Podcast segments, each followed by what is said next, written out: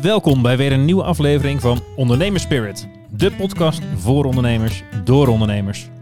Ook te volgen op Instagram en LinkedIn, dus volg en like ons op die kanalen. En natuurlijk via je favoriete podcast app.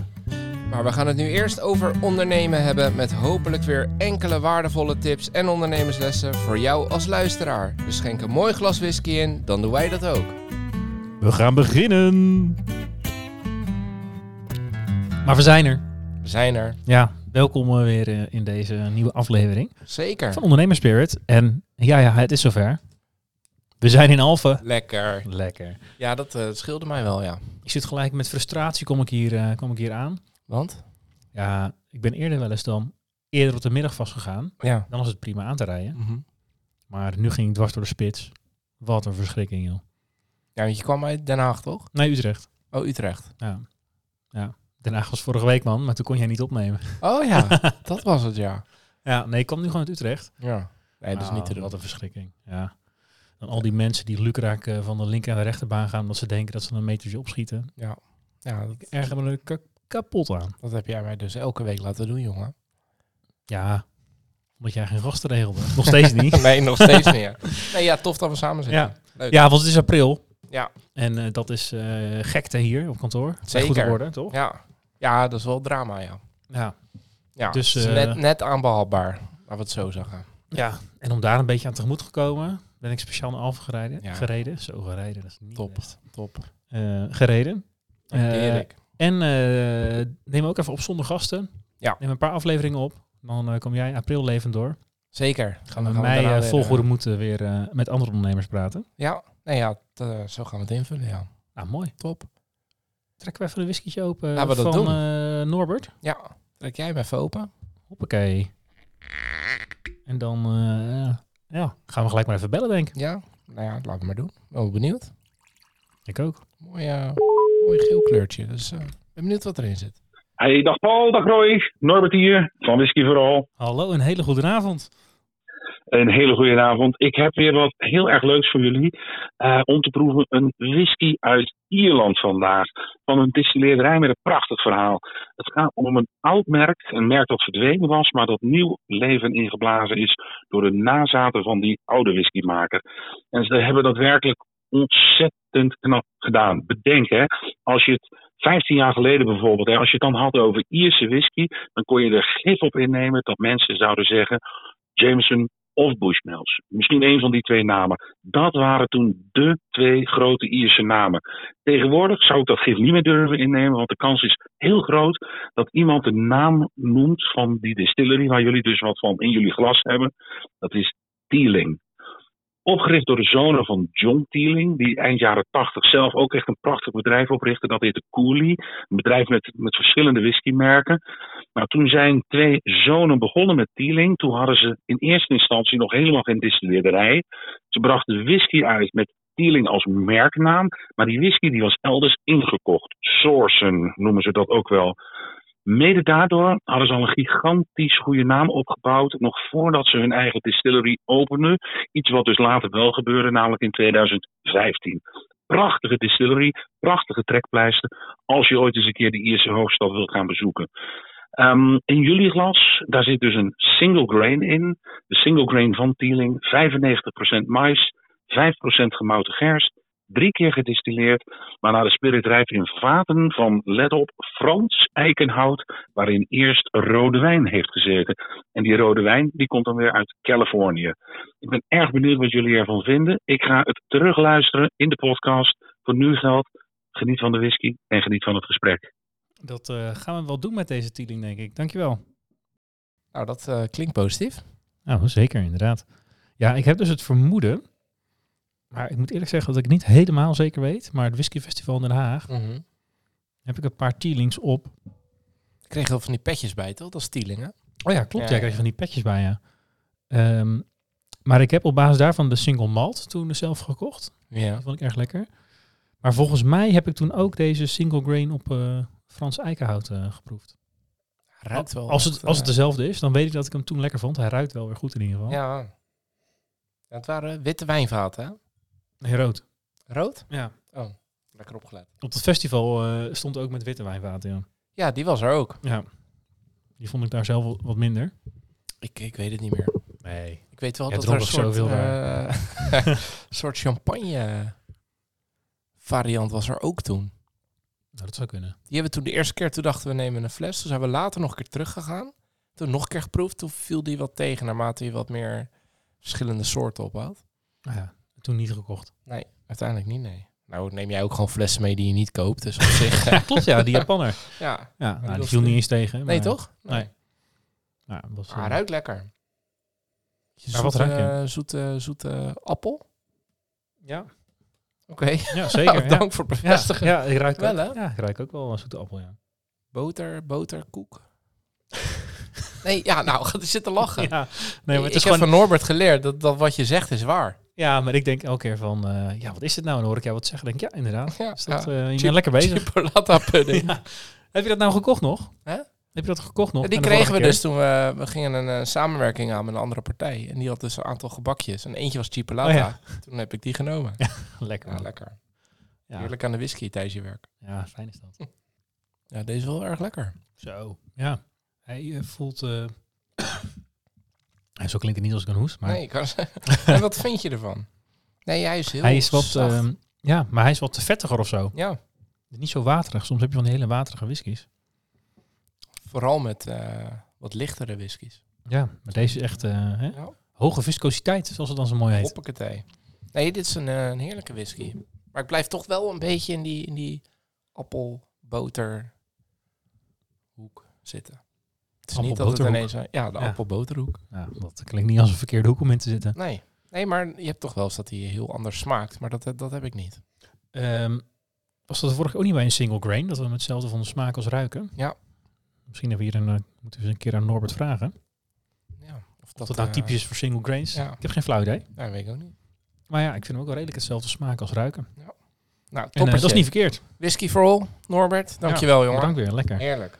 Ehm, we hebben een eh, vraag van een luisteraar. eh, Ja, Ehm, Jelle dit keer. Die is eh, begonnen met ondernemen. Of die zijn bezig om onderneming op te zetten. Daar komt een beetje de vraag vandaan. ja. Namelijk, wat is nou een goede bedrijfsstructuur om dat eh, in te gooien? ja, dat is een heerlijke open vraag met duizend en één antwoorden. Ja, dus ja, daar moeten we wel een half uurtje over kunnen vullen. Ja, dat- Waarschijnlijk dat nog langer gaat- dat ook. gaat wel Ja. lukken, ja. ja.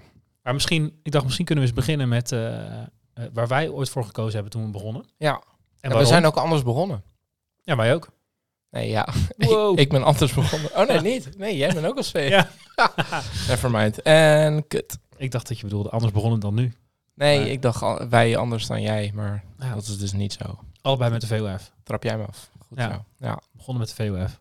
klopt. Ja, Ja. en eh, dat was wel grappig, want toen wij begonnen, Mhm. 2012, eh, toen was net eh, de wet flexibilisering eh, BV uh, huppeldepup huppeldepup wet Ja. aangenomen. Ja. Ja. Wat ik heel concreet voor de... wat heel concreet betekende dat voor Geen die a- tijd moest je 18.000 euro Precies. inleggen als je Ja. een BV wilde en daarna niet meer. Dat werd toen al snel de flex BV genoemd. Met een, met een euro kon je al eh, op pad. Recent, toch in principe? Ja. Of, eh, ja, 10 cent, ja, Ja, in principe wel. euro. Ja, maar goed. Eh, Voor weinig. voor weinig. Ehm, Nee, dat klopt, ja. Het werd de Flex BV genoemd, alsof er twee sy- typen waren, maar er is gewoon maar er is gewoon een BV. Ja.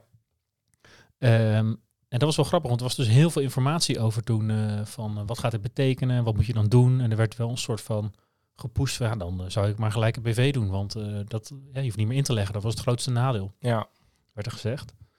Ehm, wij zijn toen toch voor een VOF gegaan. En ik moet echt diep graven ehm, waarom dat eh, eh, precies was. Volgens mij had dat met name te maken met eh, fiscale regelingen die je als eh, starter hebt.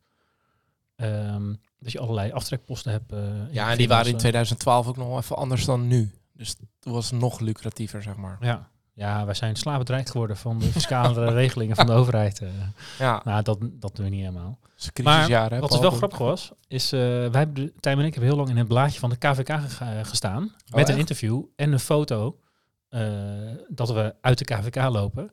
Eh, echt hele eh, folders en mappen eh, over die eh, FlexPV-regeling. dat zat in mapjes met onze foto erop.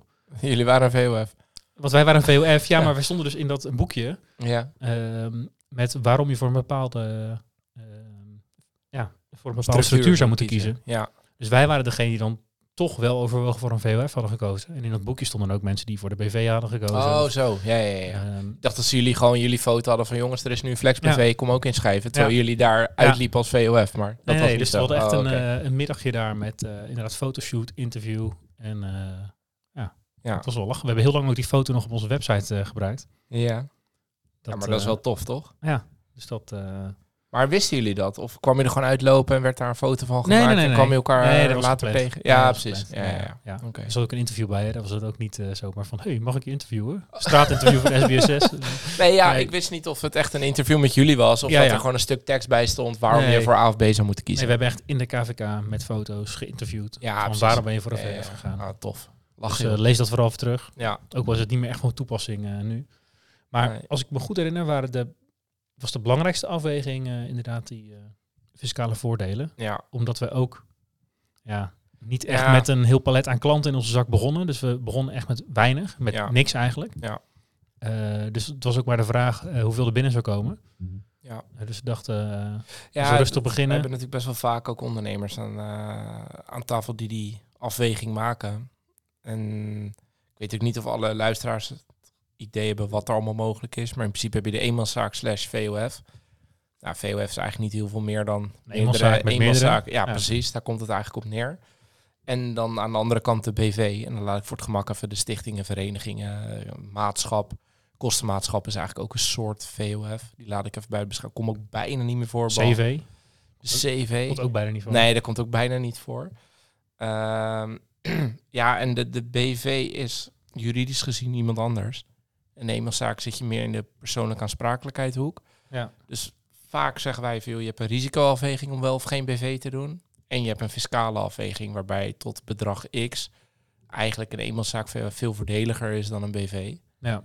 Dat zijn eigenlijk een beetje de smaak waarom je in een structuur zou moeten kiezen. Was dat voor jullie ook de afweging? Dat je begon met de VOF? Ja, ja, want we hadden de risico's waren eh, minimaal. Want eh, je hebt wel bepaalde bedrijfsrisico's, maar die kan je verzekeringstechnisch gewoon afdekken. Eh, we begonnen echt samen. We hadden een huurpandje met een jaar contract, geloof ik. Dus ja, dat was wel een risico. Maar ja, dat was dan een risico van 500 euro per maand voor, voor een jaar. Dus dat is allemaal wat te overzien. Ja. We hadden nog geen personeel en dat soort dingen. Dus dat was allemaal wel, eh, wel te doen. Dus zo zijn we eigenlijk in een VOF begonnen, ja. En het voordeel van een VOF is ook wel dat je wat, wat makkelijker kan schuiven met... ehm, ja, wie, wie doet wat, zeg maar. En als je dan dan naast doet... Stel, ik heb geen tijd en mijn kompion heeft heel veel tijd. Dus die gaat er meer voor doen, hoger resultaat. Dan kan je het resultaat wat makkelijker toewijzen aan de vennoot. En in een BV is het toch allemaal lastiger, omdat je met aandelenverhoudingen zit, et cetera. Het is allemaal wat formeler. Ja. Je kan wat minder... ehm, Je kan eigenlijk wat meer aanrobbelen in de VOF. nou ja, het is makkelijker in ieder Ja. geval. Ja, je kan veel makkelijker zeggen, joh, dat was jouw ding. Dus natuurlijk kan je dat met management fee en zo ook wel weer oplossen. Ja, management fee wordt weer gezien als een soort loon voor, voor, voor jou als persoon. Dus dan ga je ook weer kijken hoeveel management fee heb je en hoeveel loon keer je zelf uit. Dus dat gaat allemaal veel, veel verder. Je moet dat veel gestructureerder aanpakken. Ja. En in de VOS veel makkelijker, joh, dat was jouw project. Eh, veel plezier ermee met die winst. Kan hè. Vaak Ja. zie je in de VOF gewoon dat de contractueel wordt gezegd 50-50. Ja. Eh, ja, maar dus ook alles het wat kan. er aan winst overblijft, dat is in principe gewoon inkomen voor de twee vennoten dan. Ja, nee, precies zo Dus werkt het het. is een- Ja, ja, dus in die zin kan je het ook zien als soort twee, twee of meerdere eh, eenmanszaken. Ja. Ja, en het nadeel wat wel is bij een VOF, want dat weten veel mensen niet, is dat je wel ook verantwoordelijk bent voor het ge- de acties van de andere vennoten. Ja. Dus wat wij vaak wel merken is dat dan denken ze, joh, het is geregeld. En als het jouw contract is, prima, het zal me wel. Maar ja, als die het verkloot ben je als andere venno of Ja. andere firmant ben je wel... Hangt eh, wel vanaf hoe je het afspreekt in het contract. ja, maar dan moet je dus een, een, een vennootschapscontract met Ja. elkaar afspreken. Ja, En in die onze- is er vaak niet. In onze studententijd hebben wij dus ook een VOF opgericht. Ja, maar dat Hm. was met acht mensen toch? of Ja, met zo? z'n zevenen, Zeven, inderdaad. Ja. ja. Maar er zat één iemand bij toen net een huis had gekocht. Mhm. Eh, en eh, die luistert ook, dus eh, hè? ik hoop dat je het ook nog zo eh, herinnert als een mooie tijd. Al krijgen we wat overwaarde van je. Ja. Op basis van dat contract. Nou, daar had hij gaan overwaarden, dat Oh. weet ik wel. Ehm, maar, eh, of nou, in ieder geval niet zoveel als je nu zou verwachten. Nee. Ehm, eh, maar eh, we hebben dat dus heel goed doorgenomen toen, het standaard VOF-contract. Ja, Omdat hij zei van ja, ik wil niet als iemand loopt te klooien dat ik mijn huis kwijtraak. nee. Dus eh, nee, dat het klinkt verhaal. als een eh, ver van je bed show, maar dat kan zomaar het geval zijn. Ja, ja, zeker. maar het verhaal is dus dat onze adviseur daar, die had sowieso nog nooit een VOF met zeven mensen gezien. Eh, en wij kwamen daar dan als studenten camera heen. Ja. En hij zei, ik heb nog nooit iemand gezien die zo goed het contract eh, gelezen had. Dus we hadden echt bij elk kopje allemaal opmerkingen en vragen. En hij zei, ik heb al mijn collega's geroepen en we hebben in de kantine hartelijk zitten lachen om al jullie, Ja? ja, Oh, al jullie wat tof vragen dat hij over dat ook het gewoon contract. eerlijk zegt. Ja, ja. ja, ja. En, eh, eh, maar uiteindelijk hebben we dus helemaal op maat gemaakt om die risico's af te dekken. Dus dat kan wel. Ja. Nee, ja, dat kan wel, maar dan moet je dus een heel goed contract Ja. onderleggen. Maar dan moet je er dus wel echt Ja. even diep, eh, diep Ja. induiken. Nee, ja, klopt. En dat is wel vaak wat er, eh, wat ik ervaar, wat er vergeten wordt. Dan zeg je, Ja. joh, ja, VOF, ja, joh, de winsten, doe maar 50, eh, 50 verdelen. Maar Ah, bij een BV is het net zo, toch? Dat heel veel mensen ook de standaard, een vrij standaard Ja. managementovereenkomst pakken. Als ze al een managementovereenkomst hebben. Als ze dat al hebben, ja. Ja, en dat zijn wel risico's. Want stel het gaat mis en je hebt die getekende overeenkomst niet. Ja, op basis waarvan heb jij dan Ja. je management fee, et cetera, gefactureerd. Dus stel dat je compagnon of, of iets, iemand wil kwaad. Ja, dat, dat, dat kan best wel Ja. blo- bloed uitvloeien als je zo'n simpel... Want het, het, je hebt het vaak over, als, zeker als je een standaard pakt. ja. Twee, drie A4'tjes met tekst. Mhm. Je spreekt een eh, verre vergoeding af. Wanneer krijg je wel iets, wanneer krijg je niet iets. Hoe Ja. ga je om met ziekte en wie doet wat. Vaak heel veel meer is het niet. Ja, Als, je het niet dat- hebt, dan... eh, nou ja, dan kan je dus zeggen van joh, je hebt het al oneigenlijk ontrokken. Eh, je kan nu je crediteuren niet betalen. Je hebt jezelf bevoor, eh, bevoordeeld. Dus het is eh, onbehoorlijk bestuur. Ben je alsnog dat huis kwijt. Hoe goed je ja. gedachten ook waren als je een BV wou oprichten. Ja. Dus het is wel te makkelijk gedacht. Dan denk ik, ik ben een BV en dan ben ik overal vanaf. Nee, je moet wel nog... eh, Ja, ja.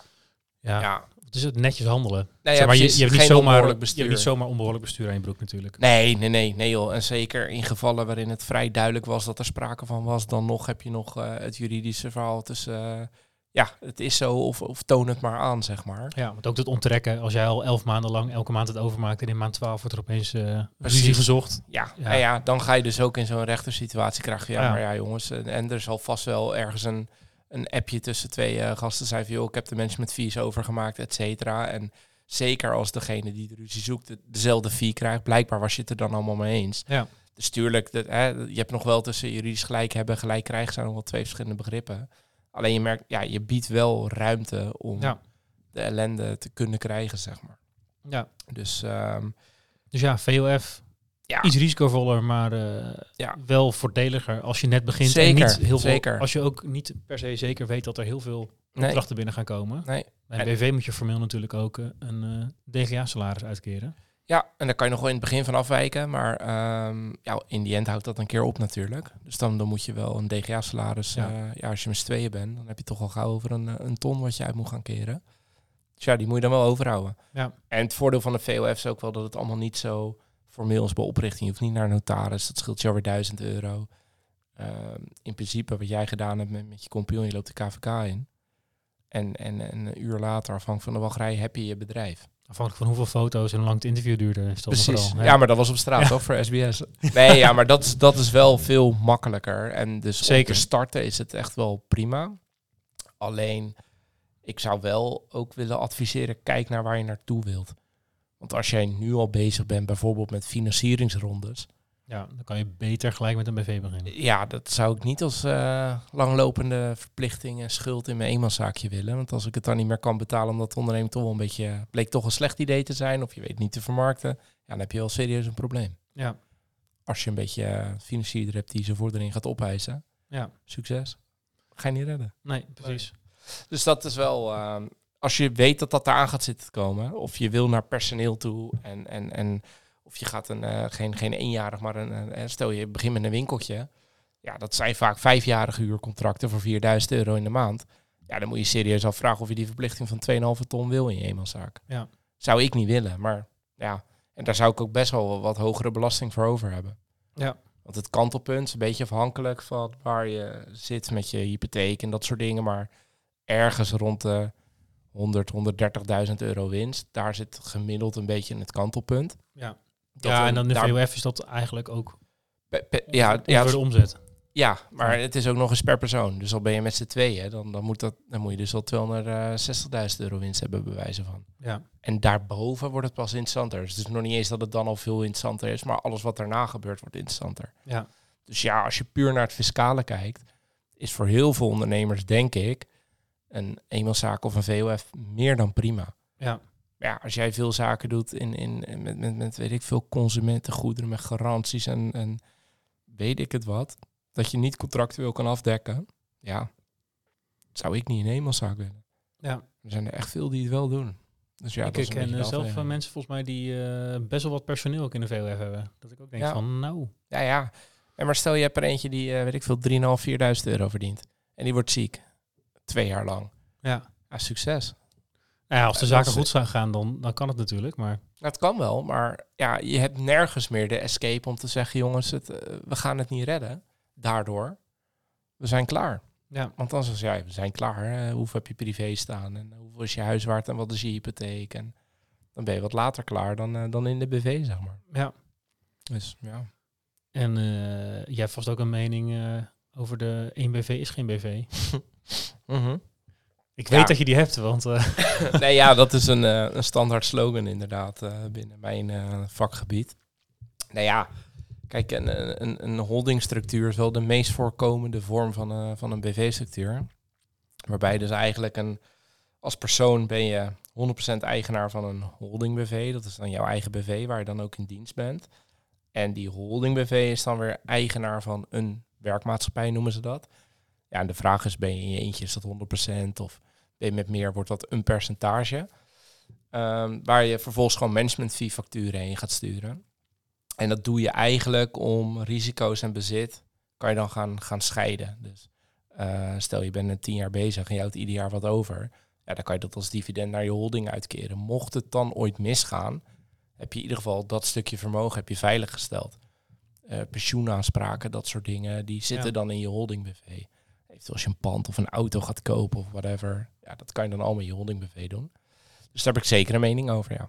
Het enige nadeel is dat je alles keer twee hebt. Dus eh, Ja. de boekhouders keer twee, je aparte bankrekening. Je moet wat administratieve verplichtingen oh, tussen de BV's doen. en daarom raadt een boekhouder dit natuurlijk altijd aan.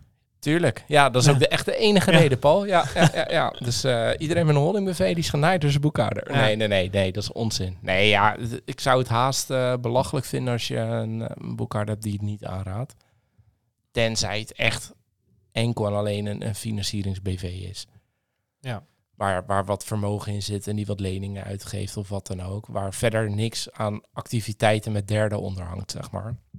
Dan zou het kunnen dat is dan feit. Heb je alleen een holding BV, zo moet je het dan zien. Maar overal waar je gewoon contracten of verplichtingen met derden aangaat, het zij personeel, het zij eh, crediteuren, leveranciers, ja, dat zou ik altijd, altijd in die vorm aanraden. Dat heb ik ook bij jullie aangeraden, Paul. Hebben we ook eh, niks naar geluisterd. En ik heb nu heel veel eh, BV'tjes die ik nu moet doen, dus Jeetje, ik word ja. slapend rijk van jou.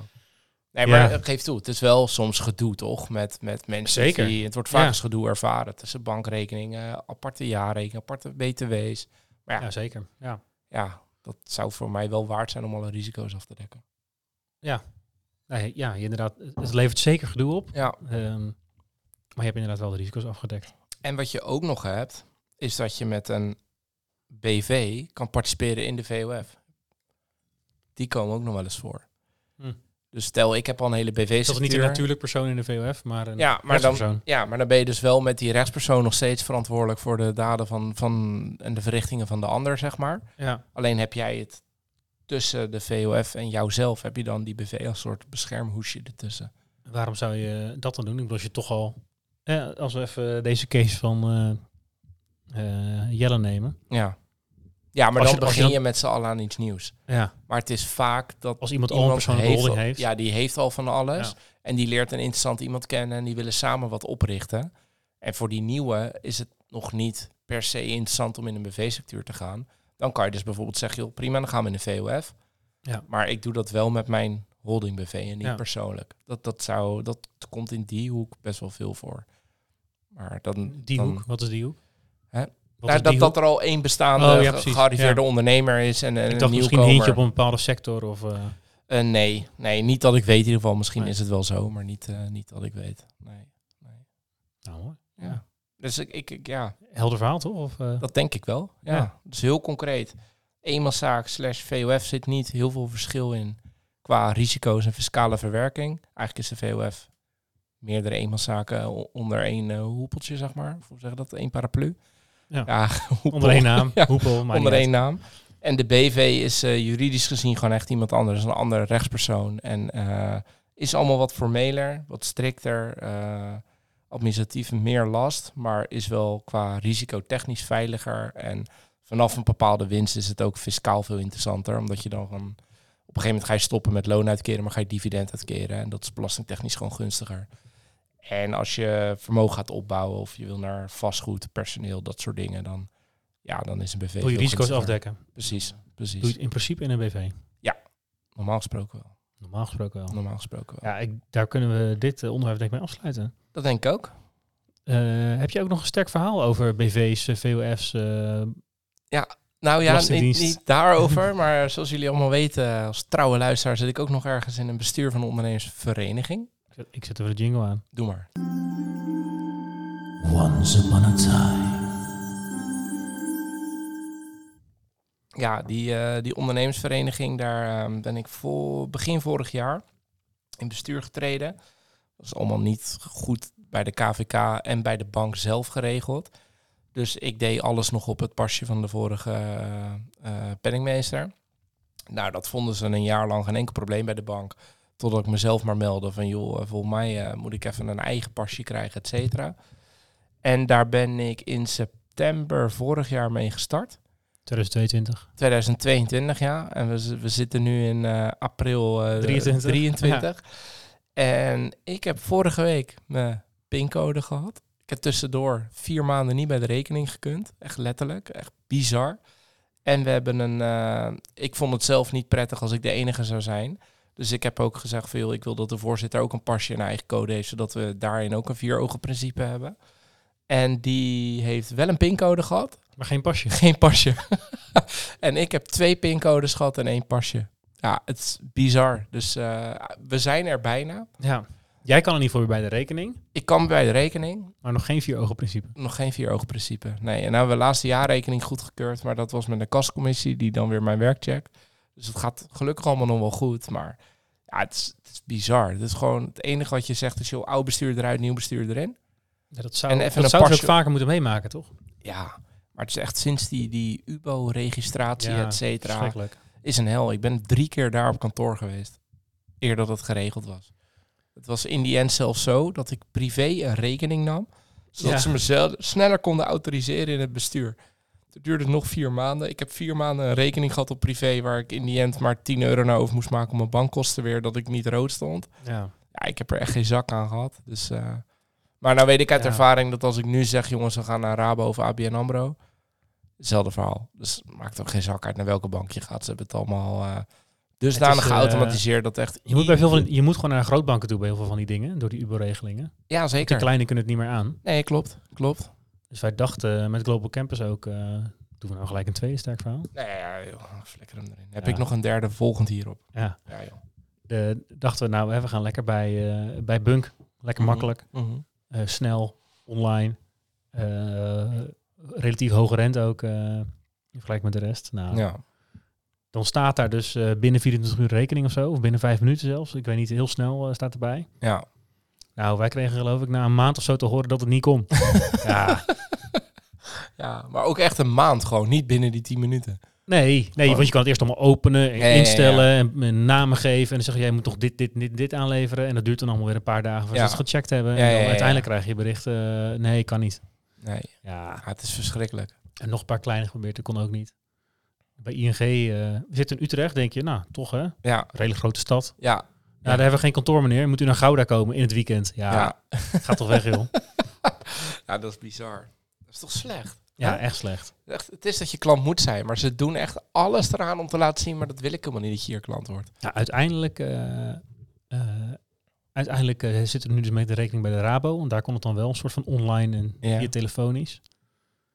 Nou, dat ging dan nog een soort van soepel. Ja, Maar ja. Ja, we hebben dus echt aan de telefoon helemaal moeten uitleggen wat voor business we hebben. ja, eh, Ja. Wat we dan precies doen. Wie klanten kunnen zijn. ja. Nou, zoals ik eerder heb uitgelegd. Het is eigenlijk een, een, een platform waar je onderzoekers kan vinden. Ja. Van over de hele wereld. Oh ja, maar dan kunt u Toen dus vroeg ook ze, uit, oh, maar eh, dus ook in Iran. Ja. Ja. Nou, dat hadden we nee moeten zeggen. Ja, ja, nee, ja, d- ja dan ga je die molen in. Ja, het is Ja. verschrikkelijk. Ja, je, je, je hoort gewoon bijna zeg maar eh, hoe ze door de beslisboom heen gaan. Ja. Dan denk ik, ah, Ja. dit was de verkeerde Ja, kant. ja, Ja. ja, zonde, zonde. Ja. Maar uiteindelijk is het goed gekomen. Ja, maar het is toch bizar. Want ook toen ik daar dus was voor de identificatie, een van die drie keren op dat kantoor, toen kwam er een, een, een, een, een ik denk een Turkse man, maar in ieder geval die, die regio van een jaar of 60, 70. En die had zijn dochter meegenomen, want hij sprak niet zo goed Nederlands. En wij stonden daar ook en ik werd geholpen. En op een gegeven moment vroeg die kerel die met mij bezig was, joh meneer, wat, eh, hè, waarom komt u hier? Want dan kan ik even kijken eh, wie er tijd heeft. Hij zei, ik wil graag, eh, of tenminste zei die dochter dan, ik wil graag een rekening openen. Mijn vader wil een rekening openen. Ik zweer het, Paul. Die vent kijkt, hij zegt, dat kan niet. Ze zegt, dat kan niet, dit is de bank toch? Nee, dan moet u verderop naar de boekenwinkel. Daar zit ons servicepunt. Ja, ik zeg maar, ik ben nu in de bank. Ja, hier kan het alleen op afspraak. U heeft geen afspraak. Ja, maar dat, dat is dus gewoon het niveau waar, waar dat soort dienstverleners tegenwoordig mee werken. Dat Ja, je dus gewoon een, een verschrikkelijk. Turkse man die denkt, ik sta hier in de bank om een rekening te houden, die wordt gewoon naar een boekenwinkel gestuurd. Ja, dat kan echt niet. Dat kan toch niet? Nee. dat is echt Ja, dat- bizar. Ja. Echt bizar. Ja, dat. Maar in dat kader, hè, om even terug te grijpen op het onderwerp eh, van vandaag met bedrijfsstructuren. ja, begin geen bank. Nou ja, nee, maar daar Ja. kan dus zo'n eh, holdingstructuur met BV's kan tegen gaan werken. Zeker, Want, zeker. want daar is die UBO-regeling, hè, de Ja. ultimate beneficial owner. Ja. Dus wie heeft er uiteindelijk profijt van achter die BV's tegen witwaspraktijken? Ja. Ja, als jij een, eh, een werkmaatschappij hebt en misschien nog één en er zitten allemaal persoonlijke holdings bij, Ja. dan zijn dat zoveel lagen. Ja, dat eh, vindt een bank al snel complex worden, of in ieder geval niet de moeite waard om uit te zoeken. Nee, nou, vooral dat laatste. Ja, en dan eh, daar kan het dus niet. Dat is bizar. En eh, nou ja, dat zou ook nog een overweging kunnen zijn om het niet te complex te maken. Nee. Om in ieder geval die UBO-regeling eh, ja. eh, wat simpeler eh, doorheen te fietsen. ja, precies. Volgens mij vinden ze het vanaf drie vinden ze het ingewikkeld worden. Ja, ja dat is wel drama. Dat hadden wij. ja, Dat was te nou ja, moeilijk. goed. Dat dus. We sluiten erbij af. Ik sluit hem af. Eh, volgende week weer. Volgende week weer. Ja. Tot dan. Tot dan. Dankjewel voor het luisteren naar weer een aflevering van Ondernemers Spirit, de podcast. Hopelijk vol met wijze ondernemerslessen en natuurlijk inspiratie voor schitterende whiskies. Volg ons op Insta als je dit vaker wil en subscribe natuurlijk eh, op Spotify. En help ons eh, zo aan een grotere fanbase. En eh, ja, dat wij meer ondernemers en whiskyliefhebbers kunnen inspireren met onze mooie verhalen samen met een gast. Tot de volgende keer. Tot de volgende keer.